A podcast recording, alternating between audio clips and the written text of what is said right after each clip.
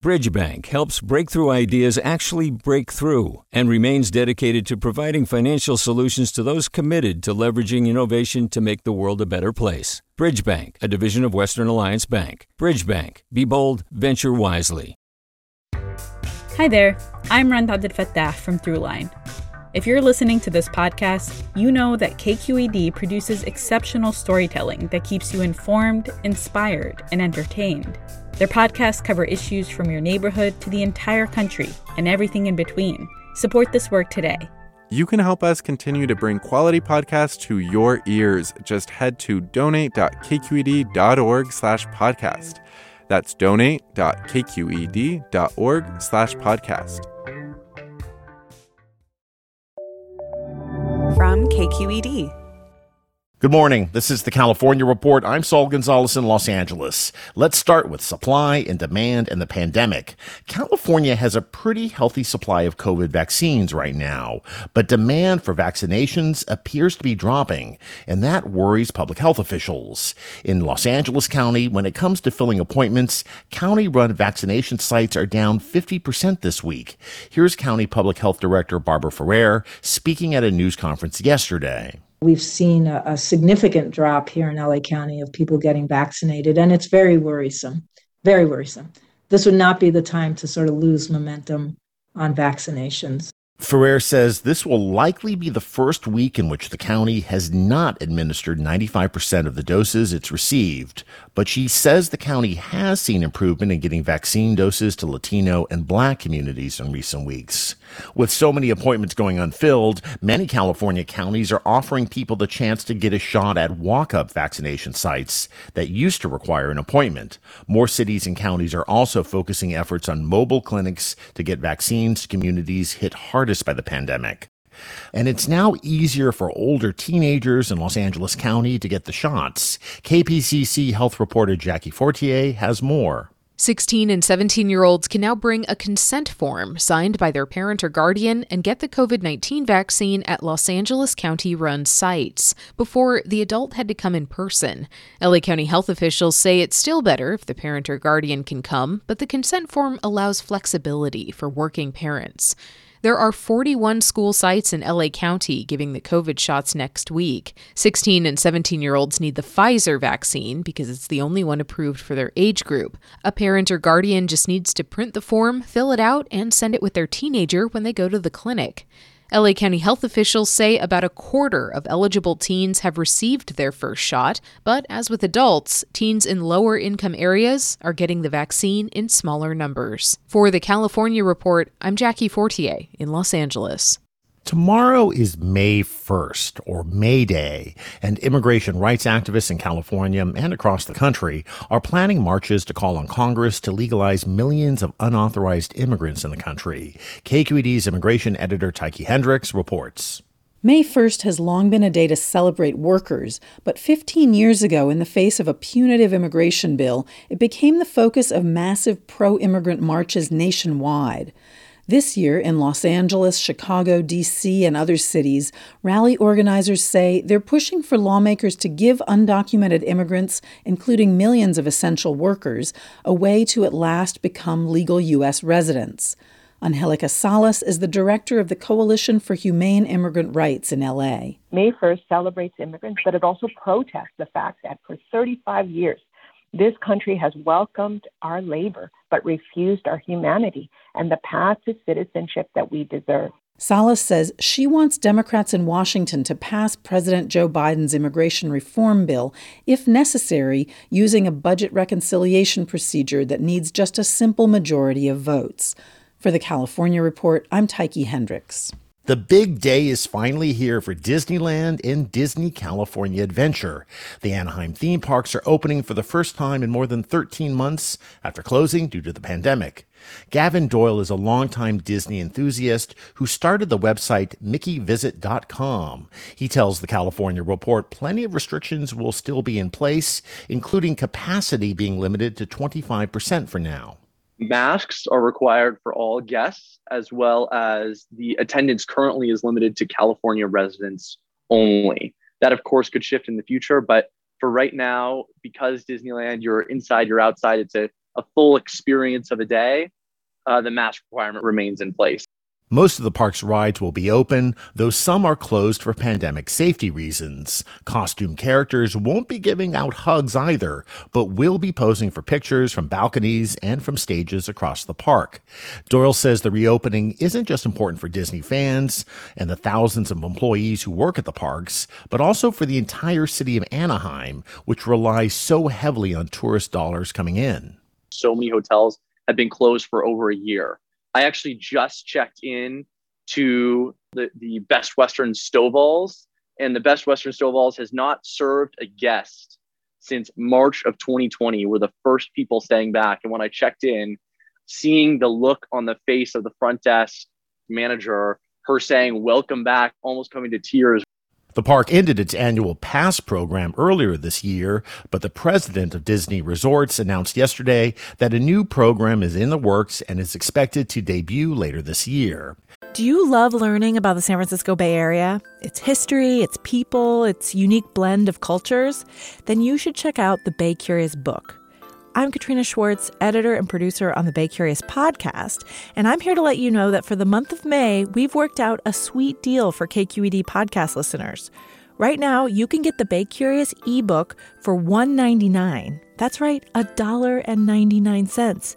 Just search for Bay Curious wherever you get your ebooks or find a link in our show notes.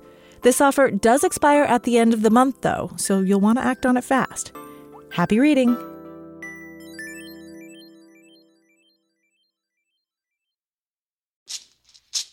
Hey, it's Glenn Washington from Snap Judgment.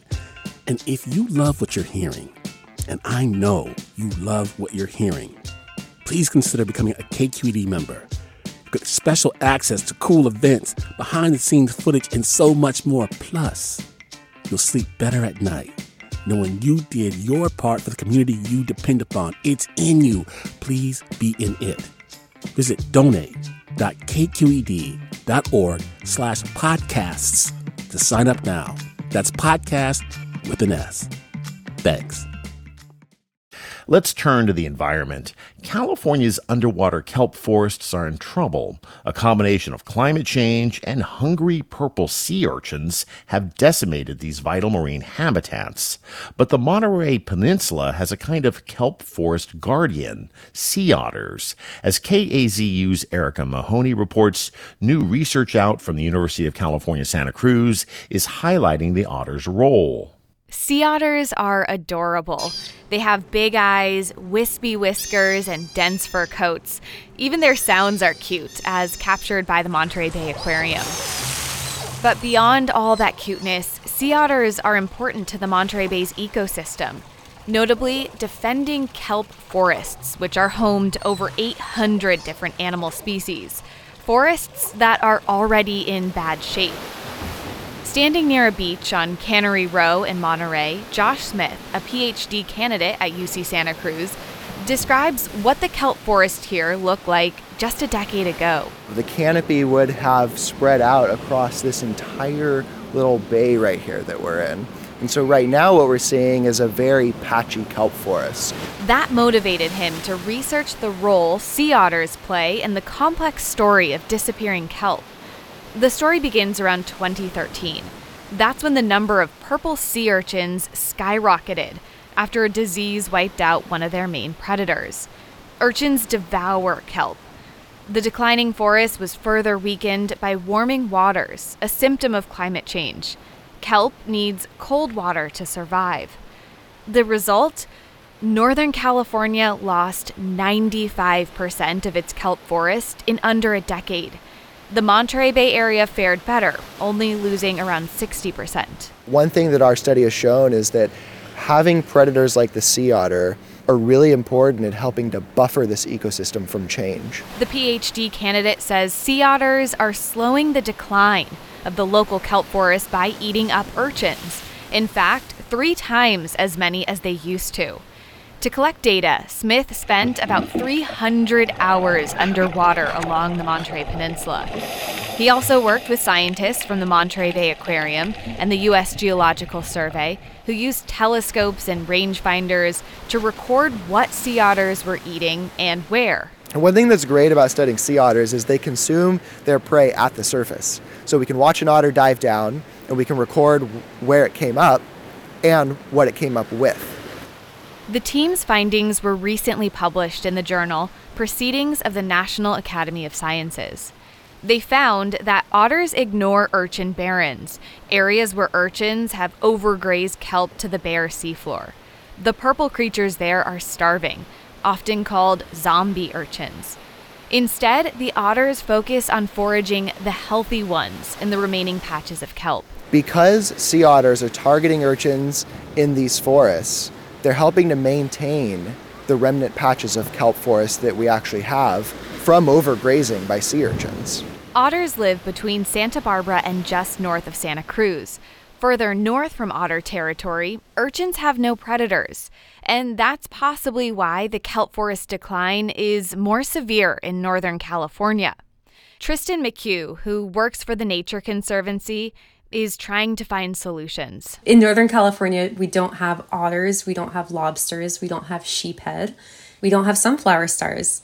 That really puts the pressure currently on humans to fill the role of that top predator. The Nature Conservancy is exploring several innovative ideas, including urchin trapping, to pull the spiny creatures out of the water. It's also launching an experimental kelp farm. The pilot project is scheduled to begin this spring in Humboldt Bay. As for the Monterey Bay, sea otters keep urchins with an insatiable taste for kelp in check, something Dane Durand, who manages the Aquarius dive shop in Monterey, definitely appreciates. As he fills up scuba tanks, he says the kelp forest draws people from all over the world. So we get people from England and all over Europe. I just had somebody from Iceland last week. The kelp forest is something extremely special here. From supporting the local economy to removing carbon dioxide from the atmosphere. Luckily, the local kelp forest has guardians. Guardians that play a larger role than just looking and sounding cute. For the California Report, I'm Erika Mahoney in Monterey. And now for a preview of our sister show, the California Report magazine. Last spring, KQED health correspondent April Dembosky met a contact tracer who was just starting a new assignment, tracing COVID infections. April asked the tracer to keep an audio diary about her experiences. And on this weekend's show, we'll hear excerpts from a year's worth of entries. Here's April with more. Lisa Fagundis is usually a librarian. She works at the main branch of the San Francisco Public Library. But last spring, she was redeployed to help with contact tracing. She was excited. I was like, holy crap, that's epidemiology 101. It's going to be awesome to help like tracking the virus. This is fascinating to me. But as the months go by, as infections surge in the summer, then the winter, Lisa's diary entries become more emotional, more frantic. Uh, this is Lisa Fagundis reporting June 29th. Today we had 16 pages of contacts. That's like almost 200. Hello, this is Lisa Fagundis. It is June 30th. I did a lot with 20 pages of contacts. It's just getting crazy busy. Uh, this is Lisa Fagundis reporting on July 1st. Uh, it was a very hectic and stressful shift. I don't even know where to begin. It was just so busy. These recordings are revealing and personal. You can hear in real time how the pandemic changes Lisa how it picks her up, twists her in all directions, and drops her on the other side, just like it's done to all of us. Uh, this is Lisa Fagundis. Um, I think it's August 6th. I don't know. Last week was like a dark cloud, and this week it's like, okay, we can do this. Lisa made her first contact tracing call on May 1st, 2020. On May 3rd, 2021, she goes back to work at the library. Her journey over the past year is our journey too. For the California Report, I'm April Dembosky. And that's the California Report for this Friday, April 30th. We are a production of KQED Public Radio. Our engineers are Katie McMurran and Danny Bringer, with assistance from Seal Muller. Our producers are Mary Franklin Harvin and Keith Mizuguchi. Our senior editor is Angela Corral. Our director of news is Vinnie Tong. Our executive editor is Ethan Lindsey. And our chief content officer is Holly Kernan. I'm Saul Gonzalez. Thanks so much for listening, and have a great last day of April. Support for the California Report comes from Paint Care. Now, with 800 drop off sites in California where households and businesses can recycle their leftover paint. More at paintcare.org. Eric and Wendy Schmidt, whose philanthropy includes Schmidt Ocean Institute, working to advance the frontiers of ocean research, sharing the connection between life on land and life at sea with everyone, everywhere and California Healthcare Foundation, ensuring the voices of Californians are heard in California's decisions about healthcare on the web at chcf.org/voices. Hi, I'm Sasha Khokha, host of the California Report magazine. Every week, we bring you stories about what connects us in the giant, diverse Golden State. Because what happens in California changes the world. I love this place. We were once seen as like the place to be, California the land of milk and honey. That's where you go to Sunshine State, but we just have challenges right now. KQED's California Report magazine. New episodes drop every Friday, wherever you get your podcasts. Hey, it's Avery Trufelman, host of Articles of Interest. And I've got to say, I've been a fan of KQED ever since I was a little kid and I would come out to San Francisco to visit my grandma. It was just what we'd always turn on every time we got in the car, every time we were making dinner and turning on the radio, was always KQED. And then over the years, I've become a massive fan of KQED podcasts because this is local reporting at its best. These are answers to questions you've always wanted to know, interviews with exciting, unusual voices, necessary journalism, all told with love and care and artistry. And did you know that a majority of KQED's funding actually comes from members? It's just people like you and me supporting the programs they love while also getting access to cool events, behind the scenes footage, and so much more. If you want to sign up and be a part of this amazing community, visit donate.kqed.org slash podcasts to become a member today. That's podcasts with an S. Thank you for listening and thank you for your support.